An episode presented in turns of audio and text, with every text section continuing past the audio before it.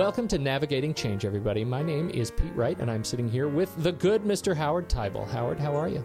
I'm doing great, Pete, and I'm just enjoying doing this with you. It's getting more fun the more we do this. I totally agree, and I particularly think this week is going to be another great uh, topic. We're going to be talking about something that is of particular expertise uh, in your bailiwick. We're talking about process mapping.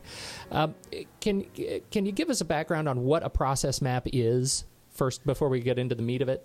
Yeah, that's probably worthwhile doing. So basically, think of it this way uh, a process map is a way to graphically represent how work gets done. So let's let's put this in the real world. Imagine that you've got five people going on a trip in five separate cars. A person pulls out a map, opens it up, and everyone's looking at the map together and they're saying, All right, we want to end up here. And next thing you know, there's a conversation about as a group, because obviously we all want to, we all want to get there at the same time. So we figure out what's the best way to get there, and we put the map away, and then we drive there. Or actually, maybe we all have the same map, and we take that with us on our individual trips. It's the same idea in business. Uh, in any kind of administrative environment where there is roles, responsibilities, technology, uh, workflow, and so on. A process map is a graphical way of representing the work of the institution. It could be this is our procurement process, this is our travel expense reimbursement process. But if you take those apart, you'll discover that there are many dependencies in it that involve different people uh, doing different things. Okay, so uh, I, I, my experience with process map in a big organization, with process mapping in a big organization, is uh, it, it it tends to be pretty discreet. That that when you ask a manager, when I start on a new team and I ask my director, what, how do I know what's the rule book of for my job? I may get a process map or two but it usually is not very comprehensive. It's usually about a discrete action. It sounds like what you're talking about is uh, broader than that. In terms of, of a best practice, uh, you're talking about something bigger than just a, a discrete process or a discrete kind of specific function, but more of how to get the job done. Am I right? Yeah, and, and actually, how to get the job done in the context of what is the ultimate objective. You know, if you think of it this way, most uh, people understand a very limited amount associated with what we'll call the work. So let's imagine Bob, you're Bob. Okay. Well, you're Pete, but I we'll can, call you Bob I right can be now. Bob. Oh, thank you. So you're Bob, and Gail is responsible for giving you something, and you're responsible to give Sam something, and that's part of a process. Very likely, you know what to expect of Gail, and you know what to give Sam. But if I asked you, what about what Mike is giving Gail or what Sam is giving Jane? Do you know what they're doing? You probably do not know what the chain is outside of what's directly preceding you and what's directly after you. And that is the fundamental challenge with an organization getting work done in an efficient way is people have a very limited silo view of what it is that the work is. And why, you, uh, why, sh- why should I care? If I'm Bob and I know what Gail is giving me and I know what I need to give to Mike, why should I care about Janet and Jane and Spencer? Well, you know, it's interesting. I mean, there's a number of answers to that. We'll start with the first one that has to do with what I think most senior management would like to see happen, but they don't necessarily. Uh, they won't necessarily spend too much effort on that, is that everybody feels like they're contributing to an overall purpose. But I can tell you, if that is your objective, that your people understand how their work is contributing to some larger work. If you don't have that bigger picture, you actually are just a cog in the wheel. And people basically lose motivation. They don't see why they're important. So that's one piece.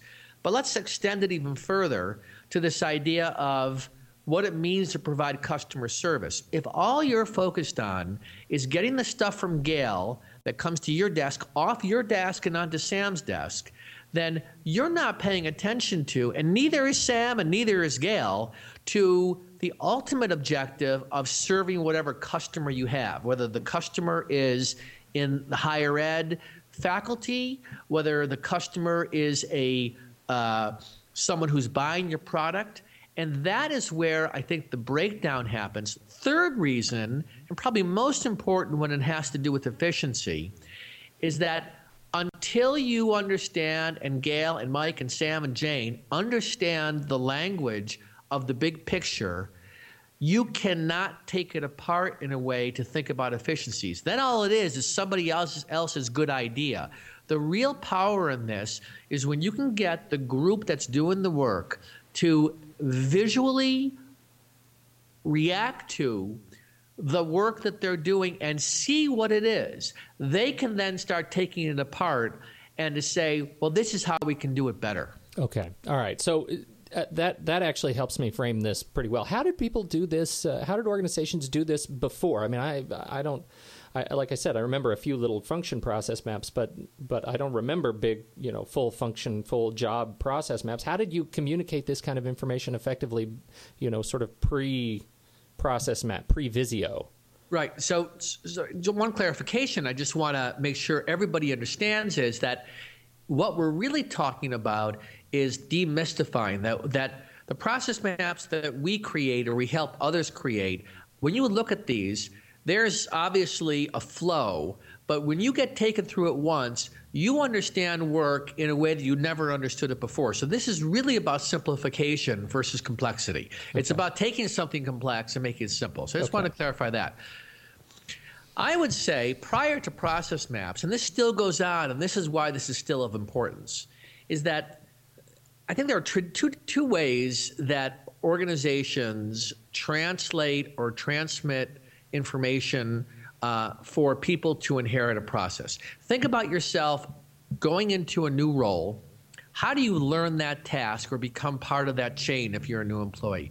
There's really two ways it happens outside of these process maps. One is word of mouth. So you walk into a role, and either the person that's leaving, that you're replacing, teaches you what the role is and what you're supposed to be doing, how to get Gail, basically, how to get Gail stuff off your desk as quickly as possible. Yeah, it seems like that's uh, more about politics and kind of personal oh, impressions and, and, and than and actually doing what, the work. That's what they learn. You know, right. that's that, and that's what they have. To I'm not, I'm, I'm not saying this is always the case, but you know, if you think about you're leaving somewhere, what are you going to teach somebody? You're going to teach them how to do the stuff that keeps coming across your desk, your emails. The second way is those paperweight policy manuals that now have made their ways to websites and no one still can find any of the policies because they're they're embedded in so many different places. But policy manuals have that information in it, and I think traditionally organizations have used that translation from person to person, uh, just word of mouth, nothing visual, uh, and some policy narrative to communicate this is how we do things here. Sure. Uh, and I, I can't, uh, frankly, remember the last policy manual I actually uh, digested. yeah, digest it's a uh, yeah. There's no di- if you digest it, you'll get some serious heartburn. okay. I mean, there's there there's so and everybody knows this. I mean, it's yeah. It's something we have to do. It helps in the conversation, but then it's just a document that sits on the shelf and likely and, is very rarely updated as the organizations change. Am I right? I mean, how often uh, do you edit a, a policy manual? You know, that's another excellent point because when you have a simple process map, and one of the premises that we use in the design of these is that a process, whether it is a, a high level, here is how we do procurement across the whole organization, uh, or how we pay a bill, a process map should fit on one page, eight and a half by 11. Now, that seems like, a, well, why are you making that constraint on there? But I can tell you what it does is a couple things it forces the design of these maps to make sure there is a sufficient amount of information, but not so much that people get lost. When you look at a lot of Visio documents, which are often used in the design of a new system, uh, there isn't much thought to, and again, they're for designers, they're not for end users. Uh, the idea behind these is these are to be leveraged as both helping a group trying to uh, deconstruct something, but ultimately they can be taken from their current format. Because if you saw if you saw one, this is so interesting. We were doing an audio podcast about something visual, but if you looked at it, you'd say, "Oh, it's this actually seems doable and easy to work with." Uh, and that is really what you want to do. You want to be able to take this iteration that you are designing and then you actually give it to users to use. The, the other piece I'll, I'll mention to you is that what's interesting about this is there really are two pieces to this. One is the work of designing a process map and the iterative nature of it, because it is about getting the ideas out of people's heads so that you represent the, it, it's almost like creating a, uh, a novel. And you do your or chapter you do your first chapter and you read it again you go you know what? That didn't really communicate. So you do it again. And we've got some techniques we do this to do it in an efficient way. And ultimately you end up with a product that you've gotten buy-in from the group that's doing it. And then that can be actually shared with the larger audience Okay, so as we wrap up here, uh, help me understand what, you, what, how you would recommend a, a, team and an organization to get started with process maps. Can you can you break that down in a minute? Yeah.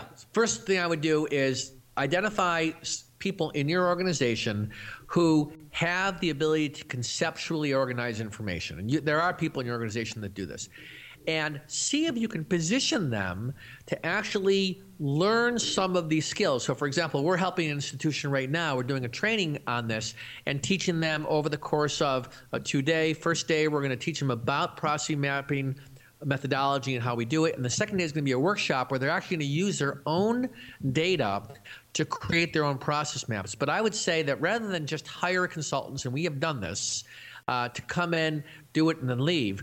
You're going to get greater leverage if you teach some internal people how to do this, and then you position them to help your other groups. Outstanding. Uh, the uh, I think this is a, this is a real enabling uh, tool, and it's it's what's so beautiful about it is that it's not it's a process that doesn't rely on any sort of silver bullet technology. It really is a much more organic kind of shoulder to the grindstone. Let's understand what's how the work is getting done and who's doing it, not some new system. That's exactly right. I love that you called it beautiful. I honor you by saying your work is beautiful. I honor you Howard. with a beautiful statement. A beautiful statement. Thanks for your time today, Howard. This has been a great uh, a great conversation. And uh, to everybody listening, thank you for downloading. Make sure to catch up with us. If you're just listening to this on the website, you can go to uh, iTunes and do a search for Navigating Change or TeibelInc, and you will find this podcast to which you can subscribe for free and listen to all the new episodes as they come out uh, on your mobile audio device. And uh, also make sure to follow us on uh, on Twitter at, uh, slash Howard Teibel. You can hear all of Howard's uh, pithy remarks and connections to new blog posts and subscribe to our newsletter, etc., etc. Everything you need to know about TeibelInc. Thank you so much for listening, and we will catch you next week on Navigating Change.